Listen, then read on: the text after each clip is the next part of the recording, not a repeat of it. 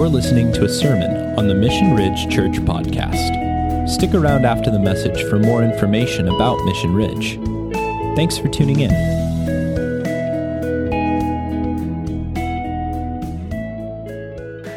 Well, we are into the second week of our discipleship series My Part, God's Part, Their Part. And uh, I want to start by introducing you to a couple of my friends. This is, this is Jeff and Patty Anderson. Uh, Jeff and I have worked together for a dozen years in the military. Uh, the first, about first four years, we were in separate squadrons. He was in Oregon, I was in Eastern Washington. He was Western Oregon. So we saw each other on average once a year. And then the last eight years or so, we were working in the same squadron. And Jeff really became an ally, both in our work, but also in life. He's a, he's a great friend. And uh, he's got an amazing wife.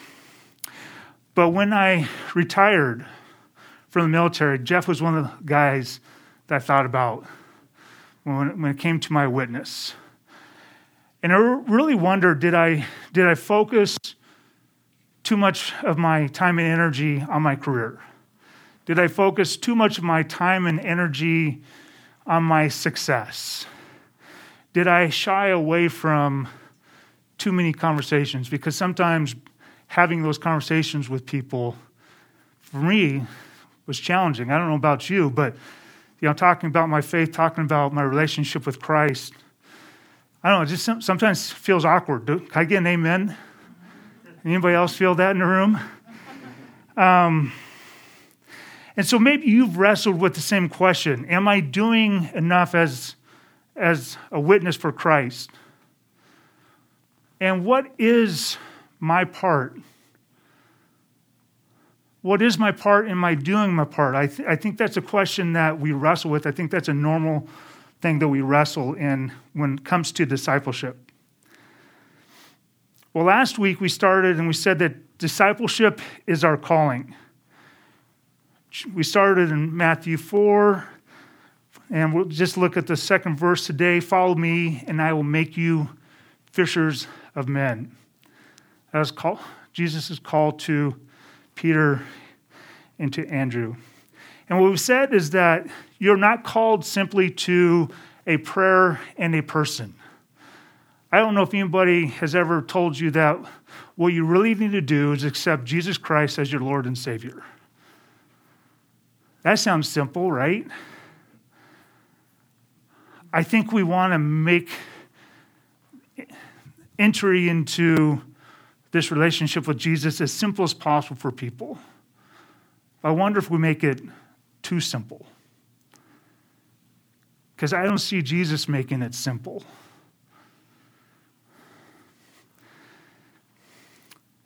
Out of this verse, we get our definition for a disciple is someone who follows Jesus, who's changed by Jesus, and who's on mission with Jesus. There's a whole lot of Jesus in this. We should be experiencing Jesus. You shouldn't just be experiencing Rob. Experiencing Rob is, meh. Experiencing Jesus is amazing. We'll talk about that not the meh part, the amazing part.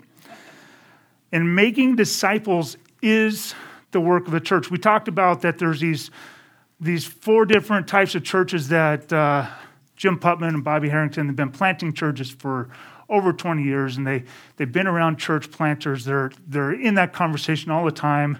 And now both of them focus on, besides the work within their own congregation, helping other churches around the world – which is a discussion. We'll talk about that in footnotes. Take note of that, Logan. Because um, they take they use this discipleship model around the world. Um, but there's you know churches that they want to focus on educating people or attracting people or being missional or being organic. And those focuses within themselves are not bad because these are things that we see Jesus do, but they're not all that we're called to they're subsets or components of discipleship. We make disciples. That's what we do as a people. And therefore, as a church, that's what we do. And then we talk about context for discipleship. There's uh, the synagogue system that came out of came out of the Babylonian exile, right? And the northern part of Israel, the people there saw that their Judaism, their response to Judaism was distinct from those in the south in Jerusalem. About 150 to 250,000 people is what experts estimate. And they had this learning system that they initiated Bet Sefer, which is the house of the book, Bet Talmud, which is the house of learning, and the Bet Midrash. And in that first core training environment in Bet Sefer was for kids aged 5 to 10, and they memorized by the by the time they were done, they memorized the first five books of the Bible. They knew their scriptures. And then the best of the best, they went on to the next level, which is where they, they would learn the rest of the Tanakh, the rest of the Jewish scriptures, what we call the Old Testament. And then the very best of the best, like going to Harvard, is Bet Midrash. And these are the house of the learning. And, and these were folks that were actually following a rabbi by this point. Now, Peter and his brother apparently they were not bet midrash. You know, they didn't they didn't meet the standard because they had gone back and they were working their family business. You, you, you wouldn't do that. You would just you would just move on to the next level. And so Jesus takes this idea of discipleship and he applies it to the common person. picks guys that, that fish and swear and sweat for a living. And Peter says, Go away from me. I'm a sinful man. We read in, in care group. Right? I think that would have been my response a number of times. And then Jesus passes the baton to the disciples in Matthew 28. He says, Go, therefore, and make disciples of all nations. We are the result of disciples that made disciples. You and I stand here and sit here today because disciples made disciples that made disciples that made disciples over and over and over again. And we get to reap that benefit. And the question is will we pick up the baton too? Will we do our part? Will the next generation know Christ?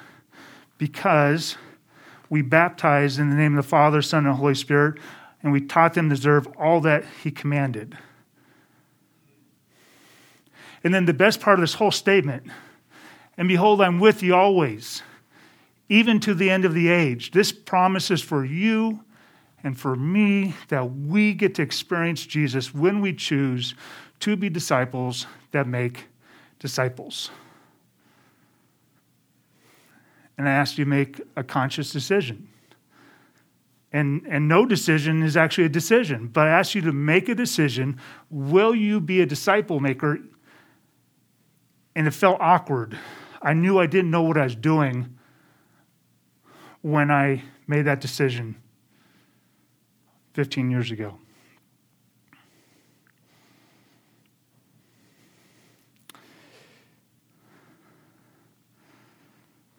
Jesus is with us in our discipleship life. Jesus also tells us how this is going to work in John 16, 7. He says, Nevertheless, I tell you the truth. It is to your advantage that I go away. For if I do not go away, the Helper will not come to you. But if I go, I will send him to you. So, how is Jesus with you and I in discipleship? Through the agency of the Holy Spirit. I said last week that The people we dis- disciple, they need both the word and the spirit. The spirit doesn't have anything to work with if we don't feed those people, if we don't teach them how to read God's word. Because again, the disciples, they were raised up in the scriptures. They were trained, they memorized the first five books of the Bible and maybe the, the rest of the Old Testament if they were really good. The people that you and I encounter, they have all kinds of theories on what the Bible says. A lot of crazy theories out there. I don't know if you've, if you've, heard any of them. They're kind of exciting and wild and fun and not true. Uh, we, they need some help. The people we disciple need the Word and the Holy Spirit. J.D. Greear, he's a pastor, says this uh, in his book uh, Jesus Continued, which is which is about the Holy Spirit. If you want a really practical, balanced view, understanding of the Holy Spirit, read this book. It's called Jesus Continued, and and the reason why J.D. Greear calls it Jesus Continued is because he sees the Holy Spirit living out what Jesus lived out with his twelve the Holy Spirit does with you and I as we live out this discipleship life. He says, Paul believed the study of the Word without the Holy Spirit was useless. I've added those words myself. Um, that's why, after expounding the gospel in great detail in the first three chapters of Ephesians, he stops explaining and he starts praying that the Spirit would enable enable the Ephesian believers to grasp how wide and long and high and deep is the love of Christ that surpasses knowledge. How are we going to know things that are unknowable about God without the agency of the Word and the agency, the work of the Holy Spirit? So we need both. And that's why we have care groups where we take today's conversation and we go further. We take the, the, the primary passage that we're going to talk about in today's sermon, and we have this conversation with people that are neighbors and our friends, and we just, it's, it's in your bulletin. You, no secret on what we talk about. We don't want to bait and switch or hide anything from you. But we go deeper and we talk, what does this mean to me? And this is what I see, and this is what. So we have this conversation so we could understand God's word. And then we have our life transforming groups where we, either three guys or three gals, meet once a week and they talk about the three chapters they read seven days the week prior. And right now we're going through the Gospel of Luke. And when you read something over and over and over again, you give the Holy Spirit time to work specifically with you. To, and I love it when we're engaging with, with the words of Jesus. I mean, there's just nothing better, nothing more challenging, nothing better. And so that's why we have these groups. So our people that we're trying to disciple can hear God's word, engage with God's word, and give the Holy Spirit an opportunity to work. Well, today, my goal is for you to understand what, when we say my part, God's part, their part, like what does that even mean? Because this is so important. It's so important for us to be able to grasp that because it's it's critical to discipleship. And this made this made things so simple for me, honestly. You know, sometimes in discipleship, we try to do the other person's part. And sometimes in discipleship, you've probably seen this too, we try to do God's part. And maybe you've seen someone try to do God's part in your own life, and you're like, back away from the Bible, man. I know you're cool and everything, but you're not Jesus cool. and so, how do we know when we're doing our part? And it's good. And relax. and enjoy it. Because God smiles when you're doing your part. And how do we recognize when God's doing his part? These are the kinds of things we want to get into in this series. But for you to understand why we even call this series this, this title, I want to jump into Acts chapter 8. Now, an angel of the Lord said to Philip, Rise up and go to the south to the road that goes down from Jerusalem to Gaza. This is a desert place. And he rose up and went. And there was an Ethiopian eunuch, a court official of Candace, queen of Ethiopians, who was in charge of all her treasure. He come to Jerusalem to worship. And he was returning, seated in his chariot, and he was reading the prophet Isaiah. And the Spirit said to Philip, Go over there and join this chariot. So Philip ran to him and heard him reading Isaiah the prophet and asked, Do you understand what you are reading? He said, How can I unless someone guides me? And he invited Philip to come up and sit with him. Now, the passage of the scripture that he was reading was this like a sheep, he was led to the slaughter. Like a lamb before its shearer is silent. So he opens not his mouth. In his humiliation, justice was denied him. Who can describe his generation? For his life is taken away from the earth. And the eunuch said to Philip, About whom, I ask, does this prophecy say this? This prophet say this? About himself or someone else? Then Philip opened his mouth, and beginning with the scripture, he told him the good news about Jesus. That's our story. And in this story, we have three characters, right? Three primary characters. We have Philip, who simply says yes to God, and oh, by the way, with not very much information. He's told, head south you head south. unlike, unlike Jonah, right? go back and listen to that sermon series. He's told to go join the Ethiopian. Like, the, that's not much information, but he goes.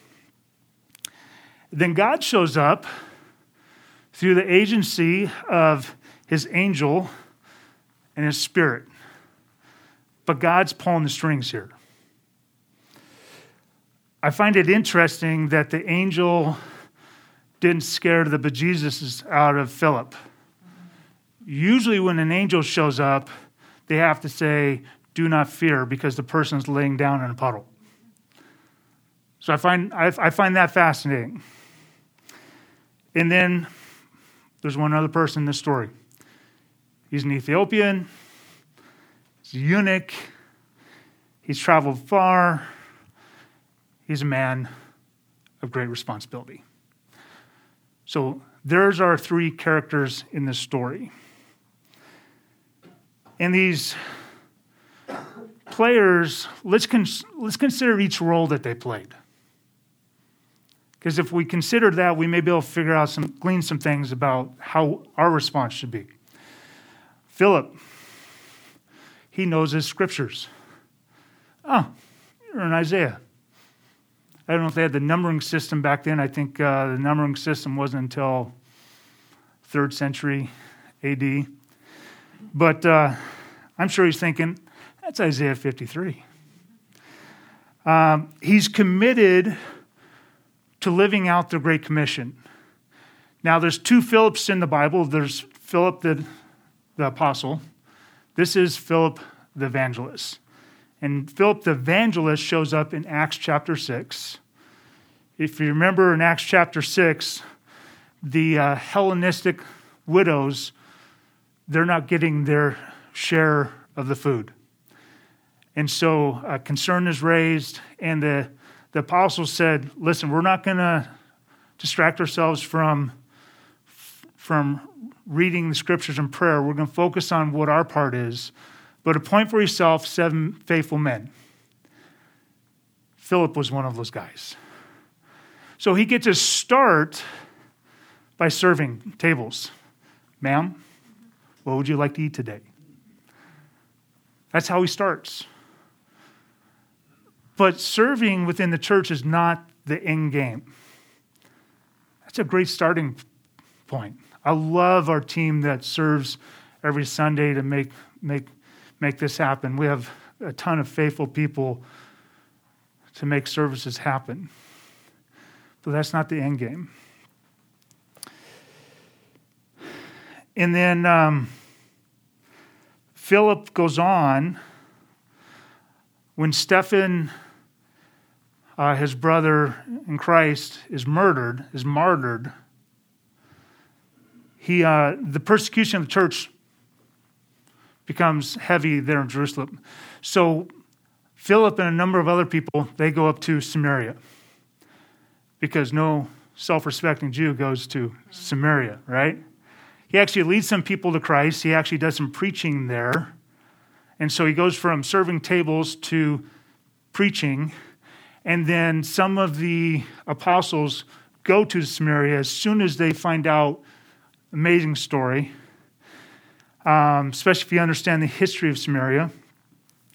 And so he's a preacher up north. This his story kind of reminds me of my own story because I said last week that I said yes to discipleship, right?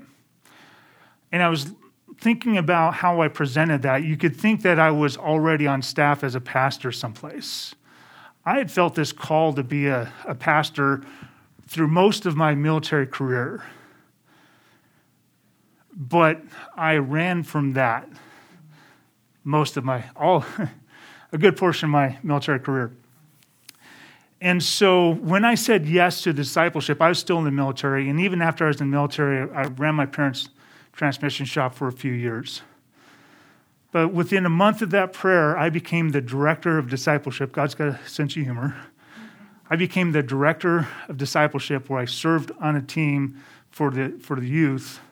We had about 300, 400 youth that we were serving, and I was serving 80 students that wanted to go deeper into discipleship. And I was partnering with, with about 20 adults and, and two staff members. So that was within a month.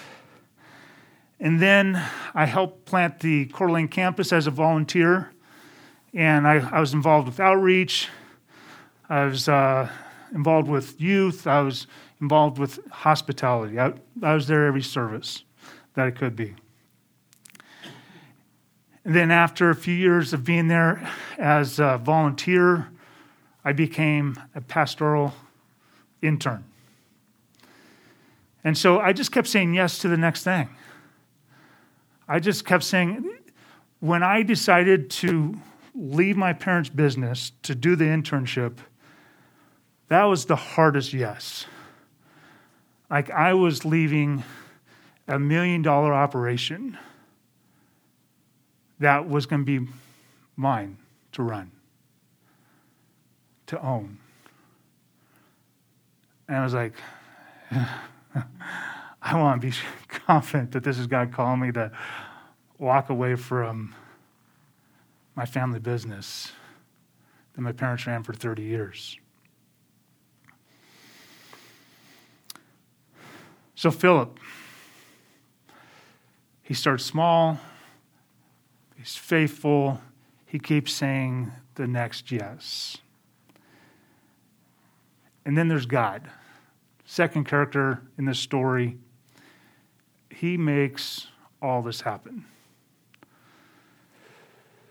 He's always lining things up to bring people to himself.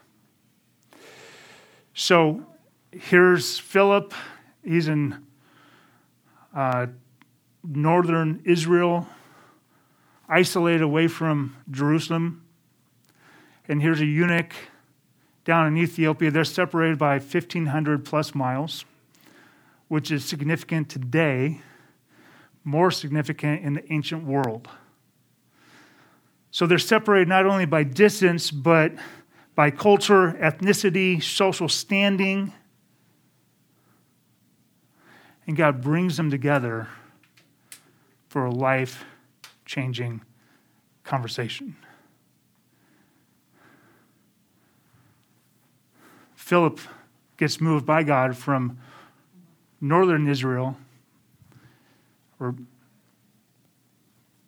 about a third way up, two thirds of the way up, down to the Gaza region to have this conversation.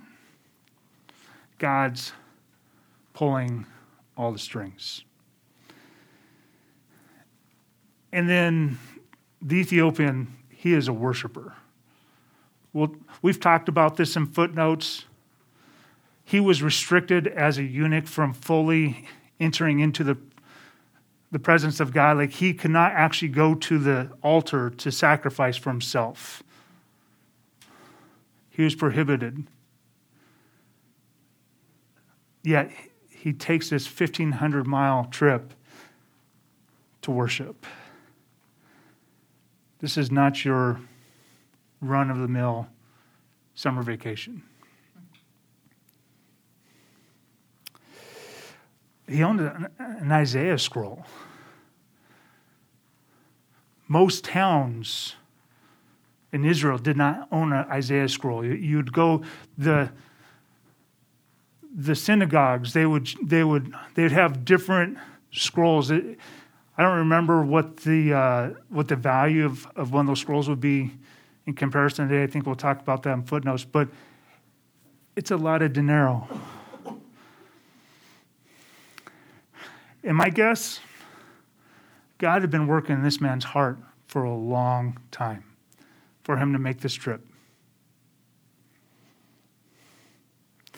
Probably the best thing we could say about the Ethiopian is that he was seeking out answers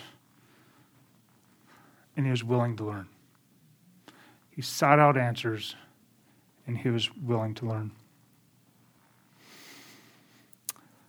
I called Jeff Anderson this week, friend I introduced you to earlier, uh, to fill in the gaps of what I knew about his faith story. Because when we uh, had moved to Moscow, so after I retired from the military, I lived in Post Falls for another three years, went on staff as an intern, and after that, we moved to Moscow, Idaho, and for me to eventually go on staff at the real life there. And about half a dozen times, we would meet uh, the Andersons. Christy and I would meet them for dinner in Colfax. Colfax was about halfway between us and Cheney, Washington, where they were living. So, about six times we make this trek, we sit down for dinner with them, and the first five times I drove away just kind of heartbroken because my friend was not moving towards Christ and, and hadn't as long as I'd known him. As far as I could see, as far as I could tell. Uh, his life was, uh, it was a very hedonistic life. It was very much about pleasure and being retired and and having stuff and how glorious that was. And he just he was he was not near to God. And I would pray as we drove home, Lord, will you work in my friend's life? The last time we met for dinner, we have an hour and a half long conversation. I think we're done. I'm about ready to pay the bill. And then a new conversation springs up. And I got to ask questions about church and about grace and about Jesus. And we have another hour long conversation. And I'm pretty sure I was standing 10 feet tall when I walked out the door. I was so excited. We get in the car, and Christy says, How long have you been waiting for that conversation? I said, 20 years. It'd been 16 plus. Because Jeff reminded me that in 1999, we were at Prince Sultan Air Base waiting for an airplane. Six hours, that, waiting for an airplane that would never show up so we could go home six hour conversation. You think God maybe had something to do with that airplane not showing up? six hour conversation where we talked about God. I forgot about the conversation. It made an impact on my friend.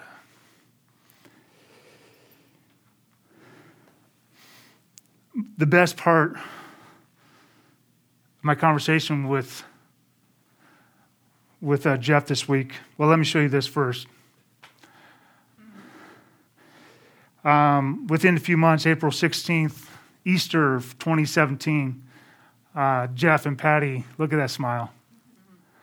Jeff and Patty were baptized. And I got to hear what God was doing in the background in between our meetings, how God was working. The best thing about my conversation with Jeff this week, he says, Rob, this is totally scaring me, but I'm discipling somebody. Like, yeah.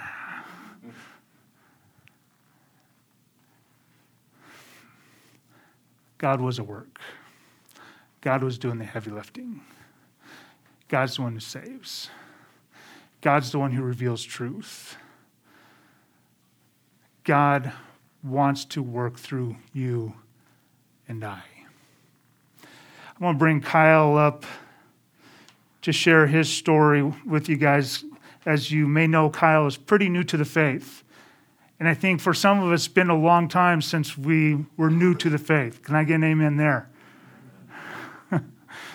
and so we, it's maybe harder to see what that was like and remember those, those events that led to us saying yes to Christ. But Kyle, thanks for coming up. Love you, brother. Um, prior to August of 2018, what was your religious disposition? Um, so it was pretty different than today. I think it was fair to say that I was a staunch atheist, and I was of the opinion that religion was nothing more than a coping mechanism for people who couldn't handle the real world. Um, I had people in my life, my grandmother was religious, my mom held religious ideas, and they both told me that I should be religious, and eventually I would be religious, which I am. But, you know, um, I was pretty against it and held some strong beliefs that it was ridiculous. Okay. Uh, take us through this timeline. Okay, so in August of 2018, so come this way. I will come this way. There we go. In August of 2018, you'll echo less. I see. Oh, that makes sense. Okay. Um, my brother had been in a bad bike accident, and that left him with a few lasting neurological conditions that I really couldn't understand. Um, I was frustrated and confused. And about two weeks later, my friend Caden, who becomes instrumental to my faith story, invited me to come to a youth group. And I had nothing better to do on the Tuesday night. I had finished my homework. They were going to the beach, going to eat some clam chowder, I was like, okay, this sounds like a good idea. I'll go. Sounds, sounds like a family dinner. Yeah, it does kind of sound like a family dinner. Um, and so I went and I had a good time, had some laughs. There was some cool people there. I always enjoyed hanging out with Caden. Um, so I, the next week when he asked if I wanted to come back, I said sure. And I went to youth group that next week. And I, in the beginning, we played a game and it was fun. I had some laughs again. And then they transitioned into their church conversation. And me, being the avid scholar I am, was like, this is interesting, but I don't believe in this. But I like to hear the perspective. So I sat there respectfully and I was, you know, and I listened and they talked. And I was like, okay, that's confusing. It doesn't make a lot of sense, but okay. And then the next week I went back. And then the next week I went back because I liked playing games. But also I liked learning and I liked learning perspective. And as we went through this learning perspective journey, conversations of me listening, one night I asked a question, which was a big step for me because I was, you know, this is now active participation in this conversation that I felt was based in an ideology that was ridiculous. However, that led to a series of more questions, and after youth group, I would often talk to Caden privately and ask him questions because I wasn't comfortable talking to the whole group. So this is where me and Caden kind of entered into this more hands-on discipling relationship where he was actively discipling me because he would just answer my questions, fuel my responses, and you know, grow me up. Um, and so I continued in this for a few months. And then in November of 2018, there was a mass shooting in my hometown. It was the uh, borderline shooting, and it left a lot of us really shaken up. Um, that next week at youth group, it was a very intentional group. There was, it was the biggest youth group we, ha- we had had since I'd come, but it was also by far the most intentional and present group that I think I've still ever been to. We were, everyone in that room was experiencing the exact same thing. We were all confused, grieving, lost. And in that room, we could all feel the Holy Spirit there. And this, coming from an atheist at the time, was something I was not familiar with. So this night kind of began to shift a perspective, so to speak. Like I was more open to the idea of religion after having experienced this night firsthand and the intentional presence of that room and the Holy Spirit moving between us. And so from this then on, I kind of started having more conversations with the youth pastor, conversations with Caden about um, just different God questions I had. I remember once there was a, a dialogue we had about communion, because at the time I hadn't been taking communion yet. I would just pass the tray along and not take it. And that conversation with Kristen was probably the first one where we got really deep into it, and she explained everything to me. And then I started taking communion. Um, and then from there on, every Tuesday after youth group, there would be five of us who would stay after youth group and then just have these types of conversations. I would ask questions, we would get into conversations. It was kind of like a, a really informal Bible study, so to speak, where we would just have conversations relating to the gospel to kind of, I think for me, it was kind of in supplement to what a Sunday school would have been for someone who was raised in the church. It gave me more church canon, so to speak. Um, and then a few months later, these conversations kind of persisted throughout this timeline here. Um, but then we went on a church trip to Forest Home.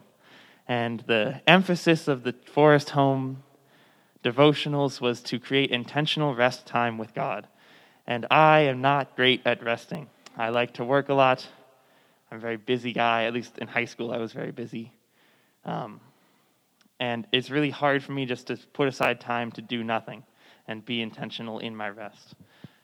But, you know, I was open to the idea. I was beginning to shift my perspective, so to speak. I, at this point, I wouldn't consider myself a staunch atheist anymore. I would consider myself in questioning. And with this intentional rest, there also came this idea of opening a dialogue with God. Up until this point, I don't think I'd prayed at all, if at all. If I had, it was very rudimentary and not a dialogue. But with conversations with Kristen and Caden and deciding one night that I was just going to try it out, I entered into a dialogue with God. And from then on, in the week that followed Forest Home, I would say it was a hugely transitional week in my ability to have a dialogue with God and to communicate, have an open relationship with God. And in, in this moment is where I, I would say I became, I considered myself a Christian after Forest Home because I, had, I was able to have a conversation. Um, and then from then on, I entered into a discipleship small group, and then that went for these five months. And then eventually I started a, a small group with Caden. We were co leading it and we were discipling others. And then it culminated, culminated in uh, September of last year, I was baptized. And then from then on, I've continued my faith walk and continued to grow and learn. And yes. And then, so August of 2018, was that the first time Caden invited you? No. It was the first time that I said yes. First time you said yes. Okay. How many months? How many? How much time? Um, there, he'd probably invited me at least a dozen times prior. Okay. Okay. And then when did you sense God working in your life? Like consciously, you're like, oh man, that's God. I would say the conscious moments were definitely the night following Borderline definitely that week following Forest Home. Um, and then, kind of throughout the journey past that, there's been moments where I can definitely see God. Um, but looking back, I think God was working in my life as soon as Justin's accident, um, just because for some reason I said yes that week. For some reason, Caden felt compelled to invite me that week, and I think there was there was God working into that because he'd asked me twelve times, at least twelve times before, and I had said no, and well, I yeah. I would say God was working back then too. I just hadn't known it yet. Right. Yeah. And I think that's been my experience too. Uh, final question for you. Your friend Caden, what was the most important thing that he did? I think the most important thing Caden did um, was staying consistent and persistent with me. Because I, I don't think I was the easiest person to disciple. I was pretty set in my ways. I dug myself a trench, and I was going to protect my trench. Um, you were going to go down. I was I was down to stay in that trench, but he, he sat over that trench with his hand extended, and eventually got me out of the trench. But it took years from when we first knew each other, and then once he started trying to disciple me, months after that, it was it's been a long process, and I would say we're still in a discipling relationship to this day. Like even when we started that care group or small group together, we were still actively discipling. He was we were in a discipling relationship still. It was not there's no end date to discipleship, I don't think. I think it's a long-term thing. Yeah. And there's continued growth throughout. Yeah. Awesome. Excellent. Thank you.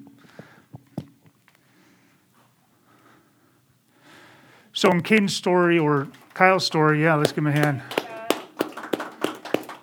We'll give God the hand. Um, Caden is the, my part, Kyle is their part, and then there's God in the in between.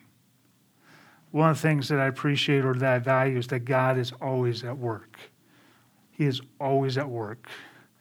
He's always at work.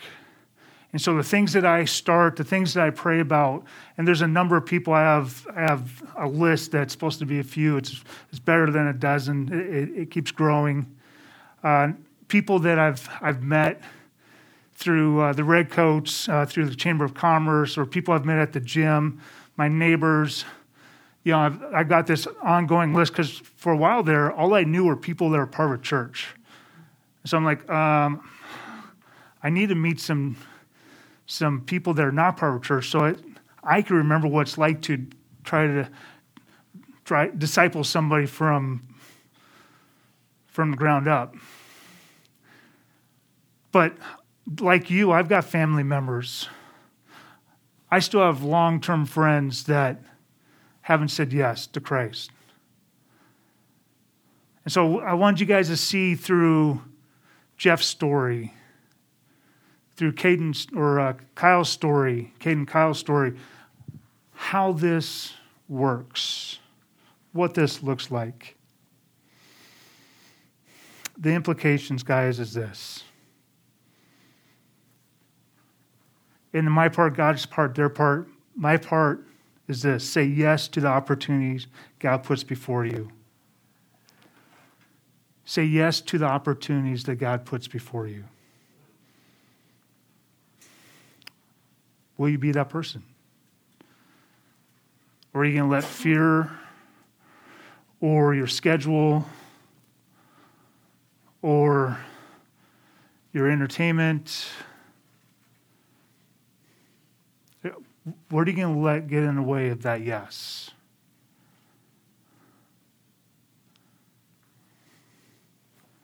And then God's part, He's always lining things up to bring people into the relationship into relationship with himself. He's always lining things up. He's always at work. He's, he's doing way more than I anticipate.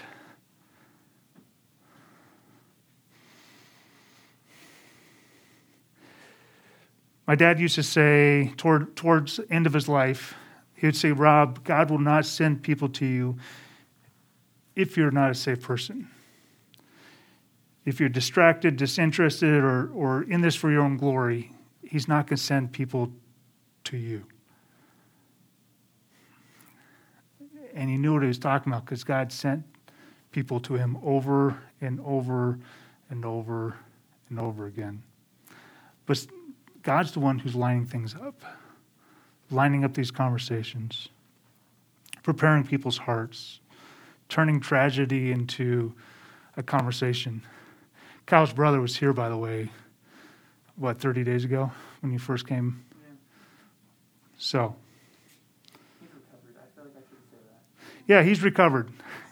he's doing he's doing well. um, and then their part. We can't do this for them, but they need to be seeking answers and willing to learn. Until Kyle was willing to seek for answers and willing to learn, Caden's part was limited. You can't, we can't do that for them. Even as parents, maybe as maybe parents are the worst sometimes. We want to do their part. We can't. Our part is to pray, to be faithful, to be consistent, and trust that God is at work. When they're ready, when they ask questions,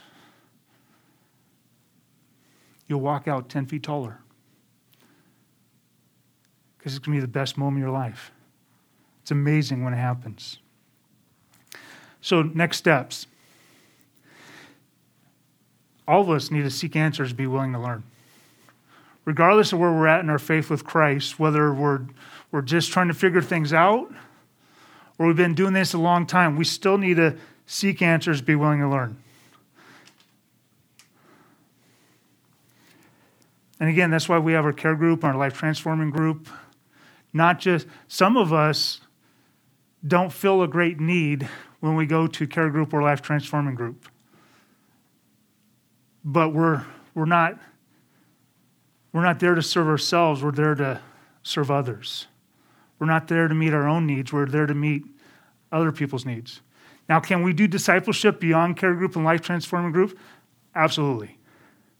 I want you to do this within your design. Just know that, that this is a great tool to use. Just know it's a great tool to use. So seek answers and be willing to learn. Be, always be that person. If you're not still learning about Jesus after 50 years of following Christ, ah, he's an infinite God. How can you know everything?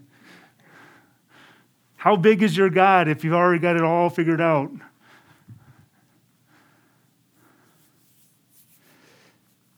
And then, number two, say the next yes. Just make a decision now, Lord, I'll say the next yes. I know some of you are thinking that means Africa. It might. Uh, I was talking to a buddy yesterday. We'll talk about this on footnotes.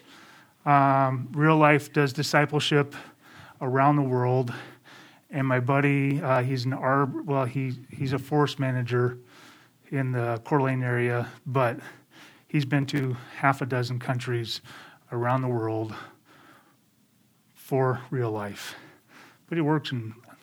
So who knows? God might keep you here and still take you around the world and this will be your base of operation. But be willing to say the next yes. Because if you're willing to do that, you will experience God. I had to say the next yes this morning. My sermon didn't start out the way I planned it. God changed my plan. I have no idea why. I'm not God. I don't have to have that figured out for me to say yes.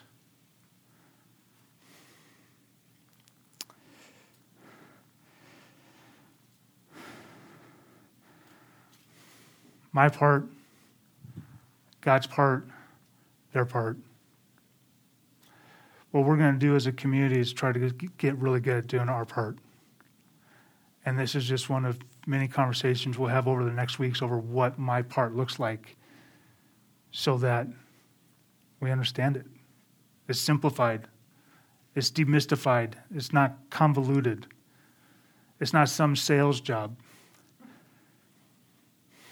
And if you're not an evangelist, I mean, there's, there's some people, uh, Pastor Jim Putman, Aaron Couch talks about Jim Putman this way.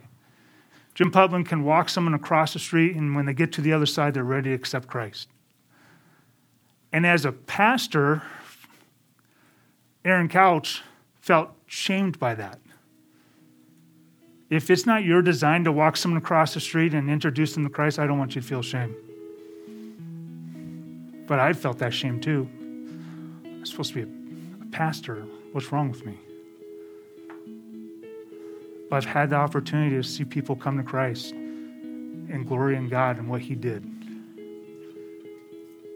And that's what I want for our congregation. Thanks for listening to the Mission Ridge Church Podcast. Be sure to subscribe and share if you enjoyed this message. Mission Ridge is a new church in Missoula, Montana. If you're in the Missoula area, we would love to have you join us for worship on a Sunday. For more information about Mission Ridge, connect with us on Instagram, Facebook, or online at missionridge.church. If you would like to partner with us financially, you can give securely online at missionridge.church forward slash give. Thanks for tuning in. We hope you have a blessed week. We'll catch you on the flip side.